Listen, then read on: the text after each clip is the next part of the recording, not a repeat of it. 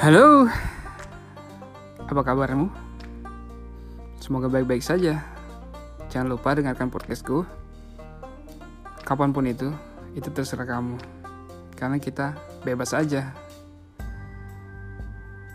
Cobain deh